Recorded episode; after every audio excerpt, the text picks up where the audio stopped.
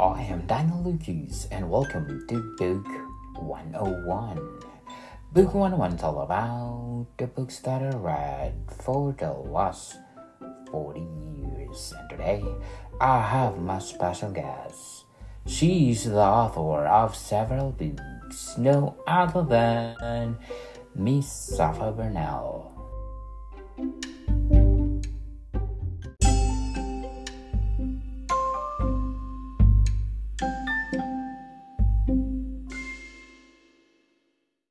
Hello, Miss Burnell. Hello, hello. How are you? I'm fabulous like you. Happy Halloween and congratulations. Yes, thank you so much. 100 Best Book Book Podcast. Oh my goodness, that is amazing. You beat The Guardian. uh, Miss Burnell, let's do a recap. Yeah, support all your books. So every time we do this, we need to recap all, all your books.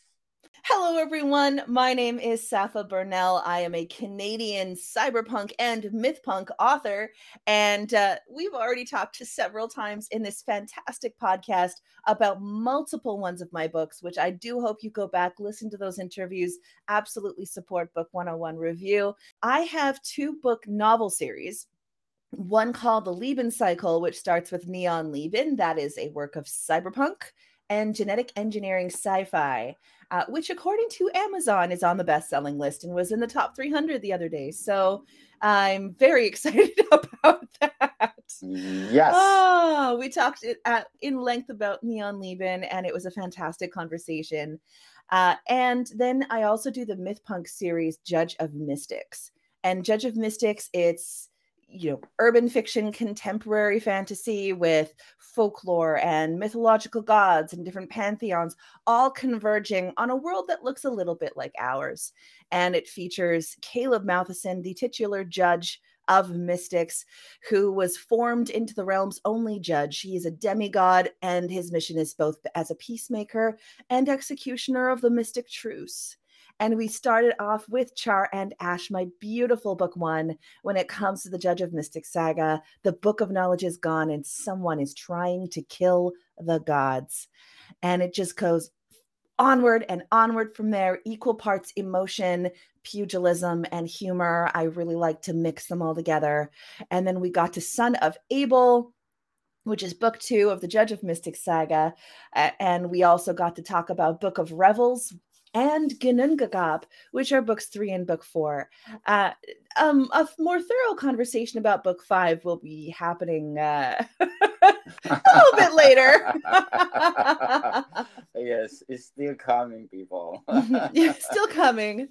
And then we also got to discuss Usurper Kings, which is my first book, and where you can find me online, anywhere on social media, on Twitch. I am Usurper Kings and that is not only the title of my first book, but it was the sort of all encompassing idea behind Usurper Kings, which was basically the feminine through time. So, you know, uh, certain usurpers taking over certain thrones. And I love my poetry collection very deeply. Its 10th anniversary is out now uh, just prior to 2024. Uh, it was called A Work of Jaw Droppingly Beautiful Discovery by Kevin Hogan of the Huffington Post. And I, you know, if you read poetry, please, please go find Usurper Kings. It is, in my opinion, as the author, fantastic. you know, definitely, definitely, people. And uh, Ms. Burnell, if we do the recap of all your books, let's do the recap about you. Make a deeper analysis about your writing and a lot more. Who are your literary influences? My main in- literary influences are William Gibson, you know philip k. Dick in a way just not necessarily because of any you know social reason other than just when i was kind of being awakened to sci-fi it was with short stories written by philip k. Dick and william gibson and so that was the very foundation of my knowledge of science fiction outside of Perelandra, outside of what I was watching on television, uh, things like Transformers and G.I. Joe and Captain Planet, you know. so um, in a literary sense, you know, he does have that that piece of, you know, Ubik, you know, Godin and Aerosol can, you know, that kind of feel that just kind of grips you a little bit and stays there, that image that stays. I think also my literary influences, just based on the way that I was raised, you know, I cannot get away from C.S. Lewis or a little bit of Tolkien, a lot of George MacDonald. George MacDonald was huge. Uh, and as the sort of granddad of what we would consider as modern fantasy, and uh, modern fantasy is in fantasy storytelling like Lord of the Rings and, and things that kind of came in the modern era, uh, then George MacDonald, I mean, you can't do, you cannot be as influential as George MacDonald. Like, this is the man that inspired Tolkien, C.S. Lewis, Lewis Carroll, yeah, Lewis Carroll wrote Alice in Wonderland after having George MacDonald as a physical in his life mentor. So you have to think of it in that perspective. This is somebody who influenced, you know, hundreds of authors at a time when we didn't necessarily have fantasy literature and we didn't have it for kids. And so definitely a big influence there. Uh, Madeleine L'Engle as well. Um, I came from a literary tradition in university where my professor actually knew Madeleine and uh, got to kind of learn directly from and just be part of the literary scene side by side as companions, as friends. Um, when I say the word companions, I mean platonic, like friends, you know. And so I got this firm tradition of Madeleine L'Engle's approach to prose, where you know regardless of where anybody falls on a religious basis i'm not talking religion here uh, when you look at a wrinkle in time when you look at that hideous strength when you look at some of these books that Madeleine l'engle wrote in her time quintet what she did was introduce incredibly hard science fiction topics and traditions into children's literature we're going into the mitochondria of a cell. We are, you know, yes, there's fanciful elements to it too. You know, there's magic and different things like that happening, but we are learning about, you know, the engine of the cell. We're learning about cytoplasm and everything else. We're learning about the villi in the cell and these really intricate science moments. And then in other ones, it's it's closer to almost quantum mechanics and time travel and, you know, multidimensional beings.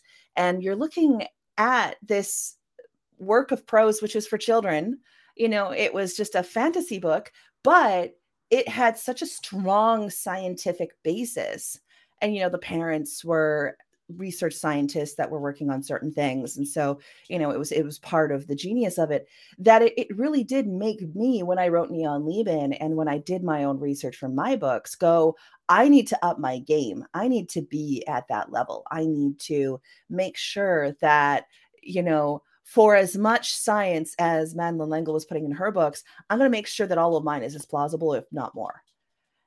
Definitely, indeed. Ms. Burnell, what is your daily writing routine like? By the time I get to writing, you know, because uh, I do multiple things. So I have lots of hats, as they say.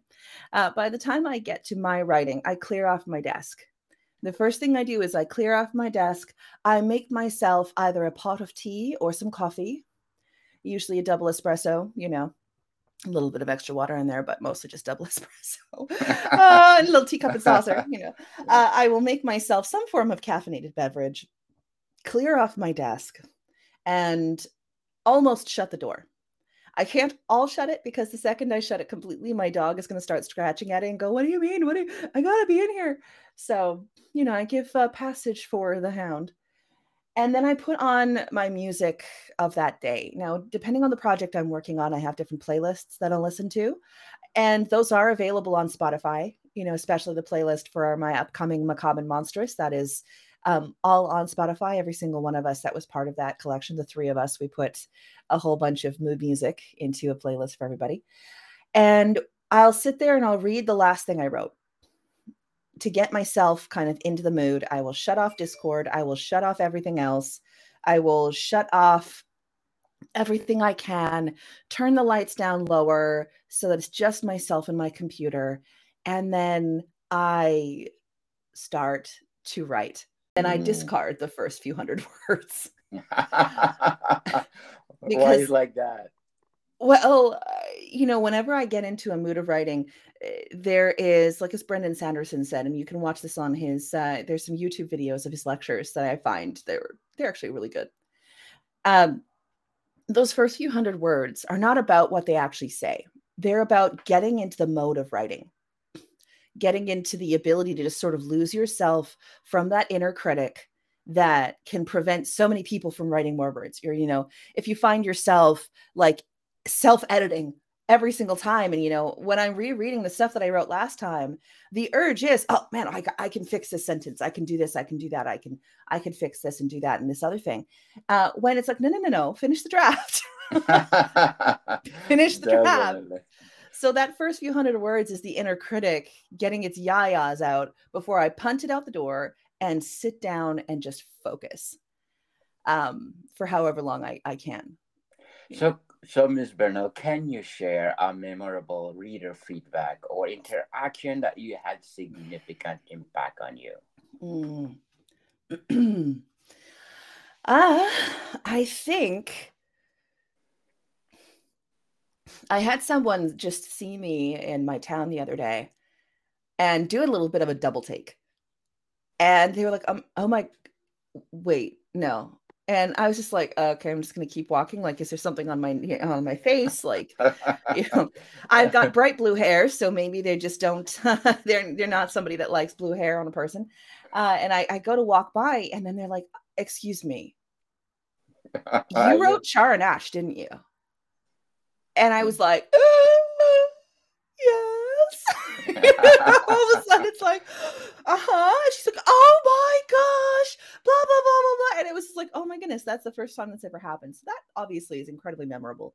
Um, I think that the most memorable of all over the years has been a fellow author actually by the name of Earl Arens III. And he's the author of Aegis, which is superhero sci-fi. And I, have known um, Earl for quite a long time, you know, for 11 years, just on, in the internet community. And he was writing, you know, we were just talking and things like that. And somebody was asking to, well, you say you write books. Well, what does she write? Like women's fiction? Like, oh yeah, what can what can this person actually write? And he went on to this um beautiful tangent where she goes, No, she'll dude, she'll rip your heart out, then give you chest compressions and chocolate.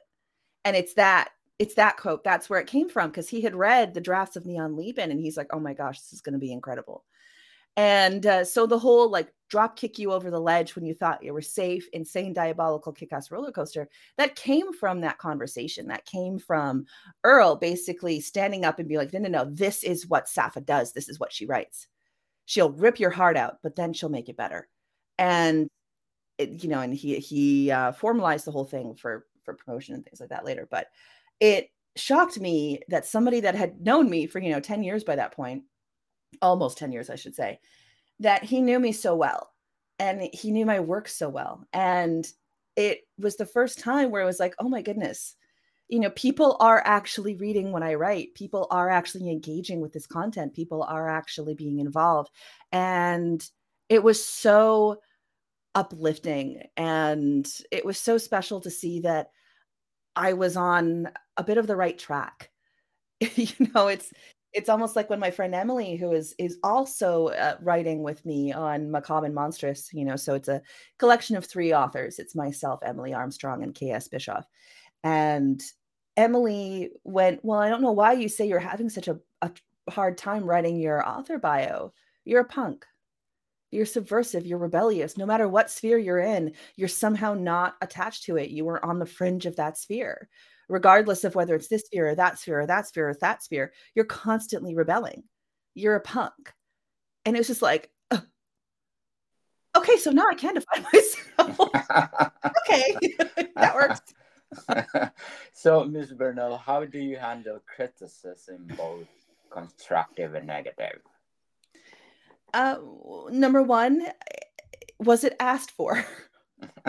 you know, I, I have had situations where somebody, you know, out of the goodness of their heart decided to become a armchair editor of my work when that wasn't necessary. Um, and you know, kudos to those people. I actually had uh, one person in my life who's no longer no longer in it. When I was in my early 20s writing what I thought was going to be my my debut novel And she ripped it to shreds to the point where I put down writing any kind of content like that for a couple of years. And she will never, this person will never know how that just was utterly in in no way, shape, or form constructive. Um, you know, but she's like, well, you know, you you need to be you need to be told, you know, because blah blah blah, and it just so when I was younger, I handed, handled it by putting a project down for a while and backing away from it and just kind of waiting for the emotions to settle. Uh, you know, I think I learned how to handle criticism throughout a period of time. I don't think anybody can say, oh, I came out of the docket. I came out of the gate and immediately handled criticism perfectly. Uh, we're human, you know, especially when you know you're starting to publish in your early 20s you're starting to publish when you're barely out of childhood. Well, uh, you don't necessarily have the maturity in your mind to be able to handle what people are going to say. And that's one of the reasons we were talking the other day on my Twitch stream. I was doing an author education stream on Twitch, and somebody asked, you know, what do you think about teens becoming authors, like becoming professional authors? And I was like, can they wait? you know, like it's so great. We want to foster the creativity. We want to make sure that they have the freedom and the space to tell whatever story they're going to tell. But when it comes to the commercial and you know marketable landscape of publishing, there are certain things that might need to wait a little bit until you're old enough to be able to take that without taking offense. Um, and so I, it was a learning process. It was definitely a learning process for me not to immediately get a little bit embittered whenever I saw something negative or uh, to shut down and say the entire work is, oh, th- that's it. I should just stop that work. It's, it's not worth it. I'm just to stomp away and, you know, be a little bit miffed. Um, but as I got into my 20s, as I got into um, publishing more and I started looking who who is it that's criticizing. You know, I had a beta reader on Neon Lieben uh, rip it apart absolutely just just trash it. And he like he trashed me down to the third generation. Like it was like oh and your great great grandmother should be ashamed of you. And uh, you know and he just lit he tore me to shreds. Um but his feedback was this is nothing like a john grisham novel. You're never going to make it you need to let go of being an intellectual and just write simple stories with 500 word chapters that thrill people. That's the only way you're going to make money. And like looking at that person, well, that's not my genre. That's not my genre. And yes, I understand that my genre is smaller in comparison than the thriller genre that he was expecting me to write in but I'm not going to change my genre. I'm not going to change those stories to fit a box that doesn't fit my foot. Like, I can't do that. So I looked at that advice, and after the initial absolute shock, I I looked at the advice and looked at who it came from and went, okay, this is not my market. That's okay. I can let that go. This person clearly didn't understand what I was trying to do or what market I was going for. That's completely fine. And when it comes to thrillers, you're right. Neon Lieben does not fit. It is not written at a fourth or fifth grade reading level. It is not written with 500 word chapters. And it doesn't have, you know, fall off a cliff cliffhangers every few chapters. That is, it is not a thriller it is a work of of cyberpunk. It is a work of genetic engineering science fiction. And thus i have a different space a different sphere. So that's the first thing that i really look at. I look at who is coming from. If it's somebody within the cyberpunk genre or somebody that loves sci-fi and they start you know being really critical of something then i'm going to take a huge look. I'm going to take an absolute look and be okay what are they seeing? Is it something that i and my editor missed? Because if it is i can fix that I can fix that. I can improve. I can move forward. Is it somebody that just doesn't like that kind of book? Is it somebody that just doesn't like one thing or another? Well, then I know now that's not my audience. Okay, that's fine. You know, I've had people tell me, oh, I don't like this kind of book. Oh, great. You know what? Actually, please put Char and Ash down. You, you're not going to like it. Like, and they're like, what? I'm like, no, no, no. If you don't like this kind of book, Char and Ash isn't for you. If you still want to read it, I suggest you go on my Substack, read the first few chapters for free, and then you can see if my writing style is something you you would enjoy. Otherwise, here are a couple of authors that I know that I think you'd like better. Oh, oh, wow. Really? Yeah, absolutely. Because I'd rather have you happy than have you go, I can't believe this person sold me Char and Ash when I wanted a cozy mystery. If you want a cozy mystery, Char and Ash is not cozy. it's a little Sounds, more punky. You know? it's something else. So, Miss yeah. Burnell, do we have any advice for aspiring writers out there? Find a community that will both uplift you, encourage you, and call you on bad prose. So I think that there's a balance.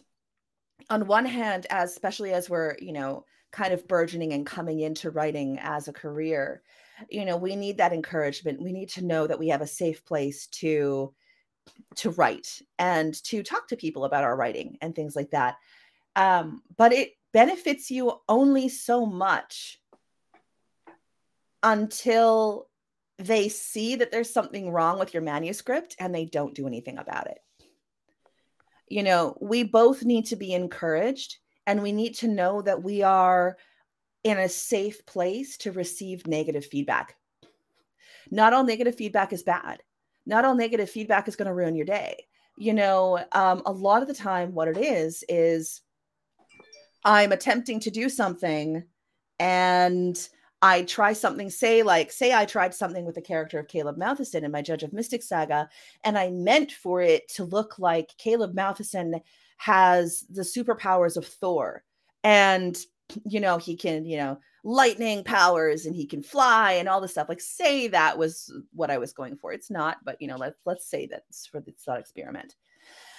What if a whole bunch of these people see that wow it's really not working. The entire time that sapha thinks that she's writing this really cool content about like superpowers and thor and flying it just feels like caleb matheson ate something funny and needs to have a bio break. Like if that's what it comes across as and they don't tell you because they're afraid of your response or they're they don't want to hurt you they don't want to hurt your feelings and that kind of thing they're not serving you in a place of true safety. In a place of true safety, you can go to somebody and be like, "Hey, you know what? You might want to take a look at these these paragraphs here.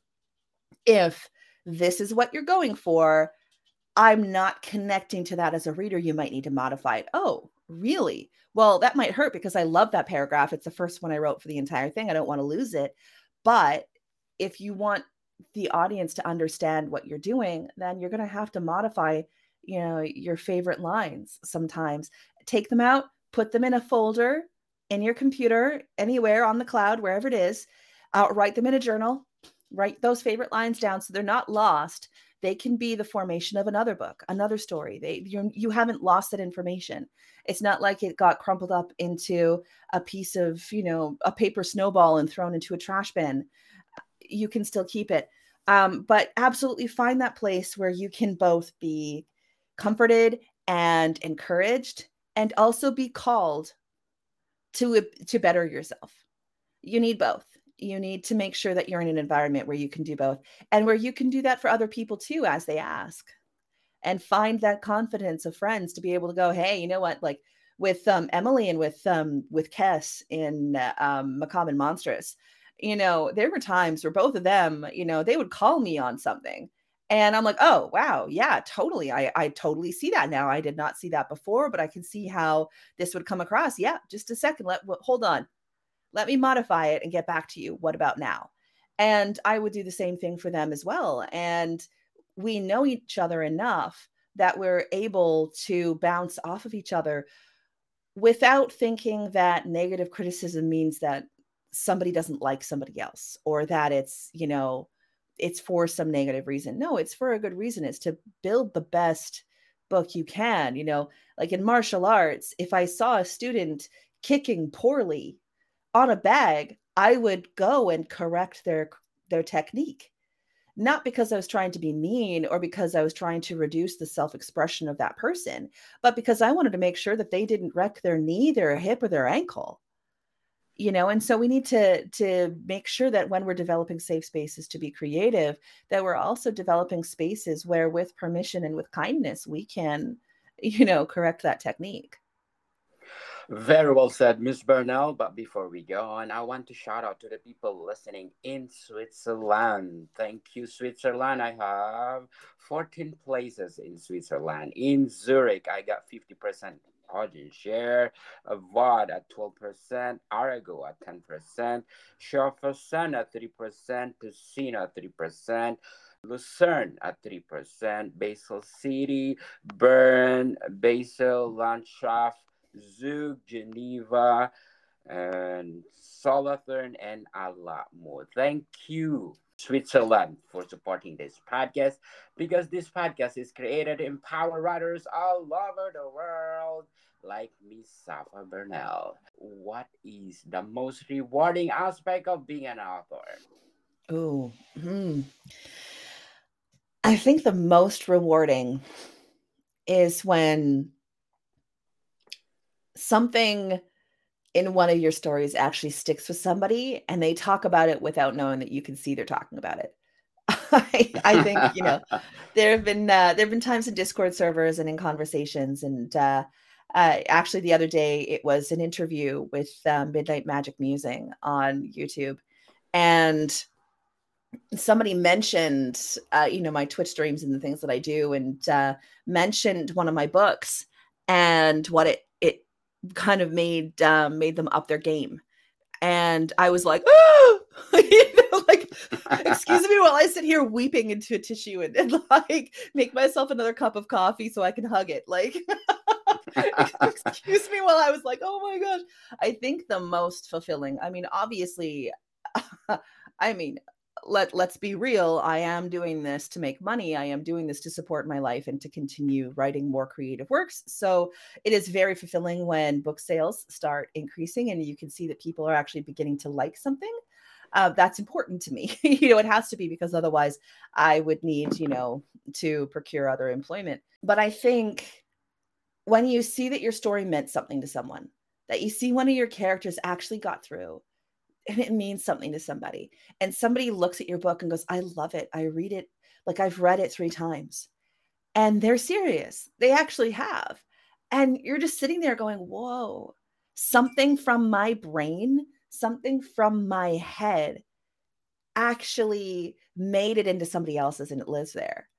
That is so freaking cool. Definitely. How has the publishing process been for you? So, I'm a small press author, which means that while, you know, there's a traditional contract and things involved, uh, because of the size of the press, I am still considered indie, independent. You know, I don't have an agent. It is something that I am looking at when it comes to translation work. So, you know, hey, if there's any translation focused agents out there, you know, please, saphaburnell.com. Uh, uh, you know, so in order to get my books translated into other languages, I do believe that I, I require a translation um, agent to kind of go a bit of a different route. Um, but because of the small press, that took me on very early in my career. Like they took me on in, in Usurper Kings, and I went, "Hey, I have this idea for another book. Are you interested?" And they're like, "Yeah, you know, um, first come, like come here first. And so they, ever since Usurper Kings ten years ago, they have had a um, basically a first look clause, which means that every manuscript that I write goes to them first and then they get to decide whether or not they're going to publish it or whether they're going to turn it down. And i go elsewhere to to find publishing. So i'm very lucky in that. I'm also very lucky in the fact that uh, verita literary is a very tight knit and it's it's a small press you know so there's not that many people that that work at it but they care about the literature itself they care more about the integrity of the story than they do about marketable you have to hit certain algorithmic things. These keywords are hits, uh, are a hit right now, and those ones will be a hit in six months. So we have to make sure we modify everything so that they're popular for the now. You know, they care more about the authenticity of the story. And uh, that has been an incredible privilege to be able to have. It's not usual as much, I don't think. Like, that's my opinion anyway. Um, you know, but I'm glad to have the support of a more traditional environment where you know i'm you know i'm not paying for editing i'm not paying for anything in the uh, in the publishing process. You know i get to have that experience and you know they send me my author copies and everything like that. And i get to have that experience while working with a team that are very intimate and very authentic. And um, it's come with some risks you know obviously the promotion budget is a lot smaller because it's a small press so my books sell by word of mouth mostly instead of large campaigns because the large campaign finances are just not there um, but hopefully hopefully they will be you know and i'm willing to stick it out Yes, definitely, Burnell. How do you feel about the current state of the publishing industry nowadays? I think we're going to start seeing even more of a shakeup. I remember years ago when discussing the rise of electronic books, the rise of ebooks, the, the rise of Kindles and Kobos and e readers and all that kind of thing. Everyone thought that e readers were going to take over. And then we're shocked 10 years down the road when they haven't. They reached about a high of almost 40% in some markets and then came crashing down to 30 again. And they're kind of hovering between 30 and 40% of the market every year. Um, and I think that was a shock to a lot of people. Now, I know a lot of, uh, you know, certain people in the indie market who are like, no, no, no, I get way more digital sales than I get print sales. That can't be, you know, that can't be accurate in comparison. Well, what kind of book are you writing? I'm guessing that it's either on Kindle Unlimited or it's in within some other program where people can, you know, one monthly fee and then they can kind of Netflix the book, you know, they can read it, um, kind of read and return kind of thing. Um, but I think the one thing that's been happening in the last six months in the North American market is the fall of YA. The amount of YA books that are being purchased are going down. They're going down at, at a fairly expeditious rate. Because uh, I think that that cohort of people that were so interested in YA, I think they've grown up a little bit. And, you know, for them, you know, one of the things that makes YA so special, in my opinion, is that focus on coming of age, that focus on that first step into the greater adult world, that first step into a larger world outside of the cocoon of childish protection, you know, outside of the cocoon of wherever they have been, you know, even if life is hard, like in the Hunger Games, that kind of thing. And then you're taking those first forays into making decisions for yourself. Well, that is an excellent narrative when somebody's a teenager but once they've already taken those steps in their own life it's like they want to graduate with the fiction. They want to they want necessarily a slightly different story. Maybe it's not about that ingenue who's taking their first wide-eyed steps into a larger world. Maybe it's about that ingenue several years later who may be a little bit tired and is dealing with the consequences of all the things that happened um, but is in the middle of their story instead of at the beginning of it. And so I think new adults and then just, you know, kind of trade, aka general adult fiction, is going to rise up a little bit. I think that we are finished with superheroes for a while. I think superhero fatigue in the film industry has been colossal. Uh, we've seen that with how many blockbusters have been put out there, barely making ends meet. Um, also, there's you know the size of the films and just the cost of them and then you know how many people do you need to actually make that sustainable that comes into it too. But i think because we've had so many superhero movies and things like that that superhero sci-fi and that kind of thing is going to be going down a little bit in our books. And instead things like magic realism and myth punk are going to rise. That is my opinion. That is my hope as somebody who's writing myth punk books you know? It is it is my hope that i'm correct here. I don't know. I don't have any insider knowledge. But the sense i get is that we're going to go into some form of magic realism some form of almost more myth punk kind of place. We've done the vampire thing. People are still slightly tired of that kind of thing. You know we've done werewolves. You know people are a little bit more tired. I think what we're going to see is more slavic inspired more um Hindi inspired, you know, some more eh, kind of, you know, Asia inspired novels and folklore. You know, we are getting a lot of novels with with some Chinese mythology, like Taoist mythology and different things in there that are absolutely freaking beautiful. You know, I think um, people are going to raise up the voices of those who are writing things from, say, a folklore, maybe more Shinto perspective that we get with certain anime and certain manga. And then uh, we're going to start seeing some more um, Afrocentric stories. And, you know, I like, I cannot wait for the day that Disney realizes they need to tell the Anansi tales. Definitely. You know, Anansi from West Africa. Like, are you kidding me? Those stories are amazing. There are so many amazing authors out there that will can work with that content because you know that is you know where they were born and raised. And like, I remember going back and forth to West Africa because you know I did uh, charity work for quite a long time.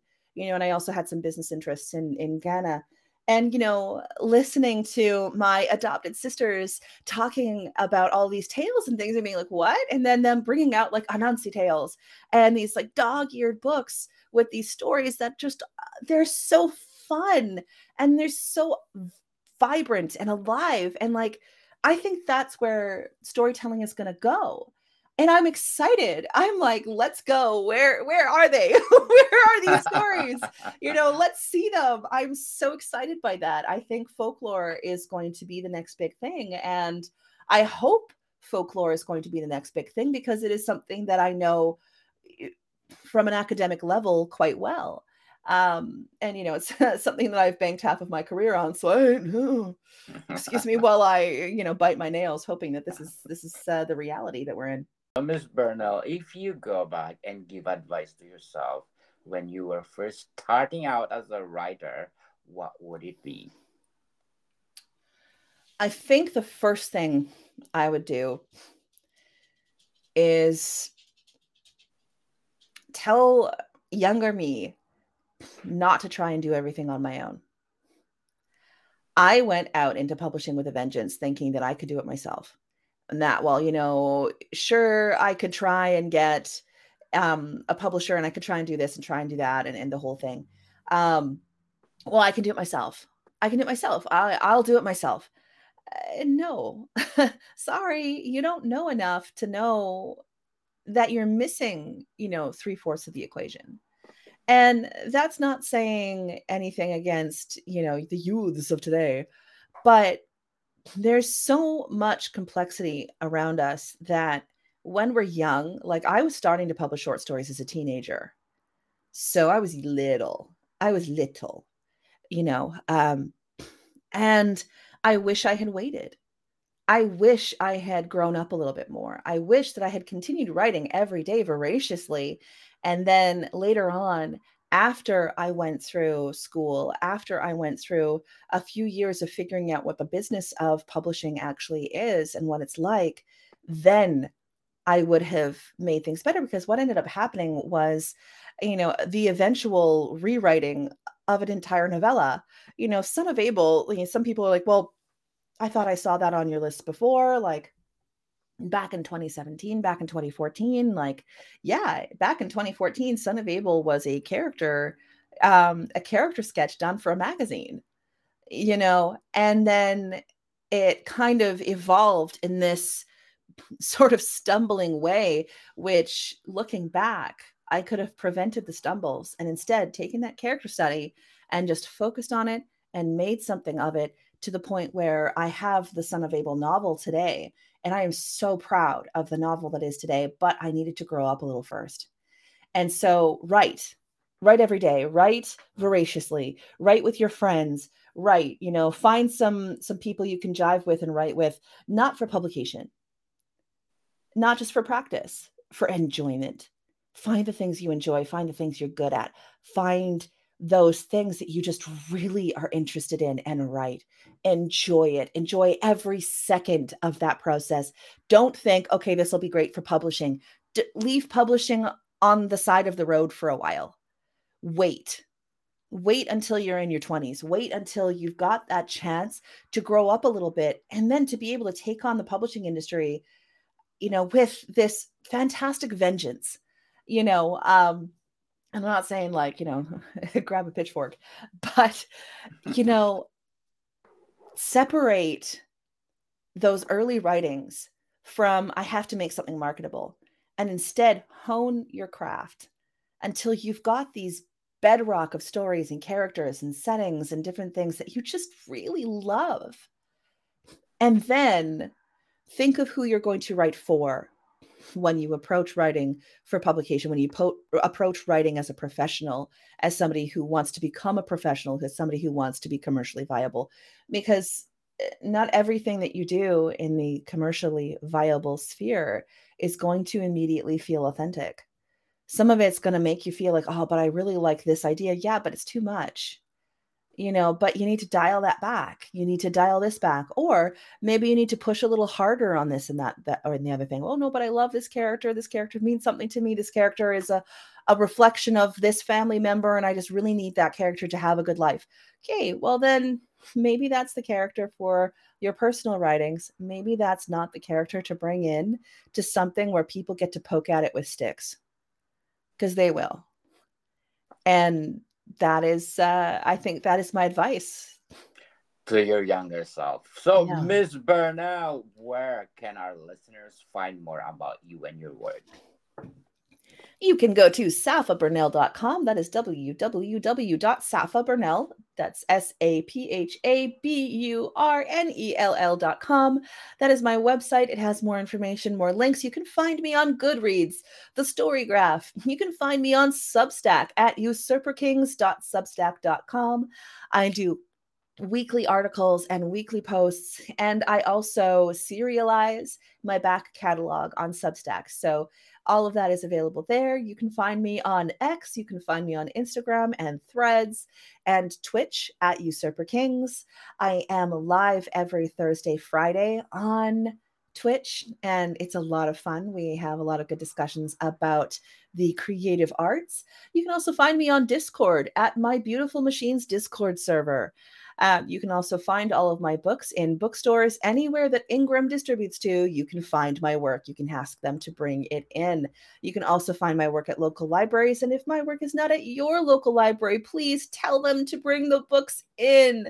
Local libraries purchase books based on what they know their people are going to enjoy. So please absolutely tell your local libraries about these indie authors, about my work, you know, get them to bring those books in, especially if you're in Canada, because the more more books and the more times a book is taken out of a Canadian public library, the more a Canadian author can actually earn through public lending rights, through PLR. And so it is incredibly important in Canada for authors to be in the libraries. And so uh, please, please, uh, if if you're going, yeah, well, you know, you've got like six books right now. I just don't know how much like I if I I might only be able to get one. Well, you know what? Please go to your local public library and they uh, most likely talk to their acquisitions people. They'll they'll bring it in. Um but yeah. Definitely. Yes. Let's support Miss Sapha Burnell because if you support her, more, more books to come. So next week, Miss Burnell, let's talk about your anthologies. yes. we focus your books and who are you today? And people. You uh, listen notes for my latest score of 26 and belong to 10% popular show globally. And Feedspot, thank you so much for being number two best book podcast on the planet. Thank you so much. So, Miss Burnell, thank you for your time. And thank you for having me. It was a joy once again. And uh, thank you for giving all of us this platform to be able to talk about our books and to have really amazing conversations. It's cannot cannot listen enough. Yes. Morning, people. See you soon.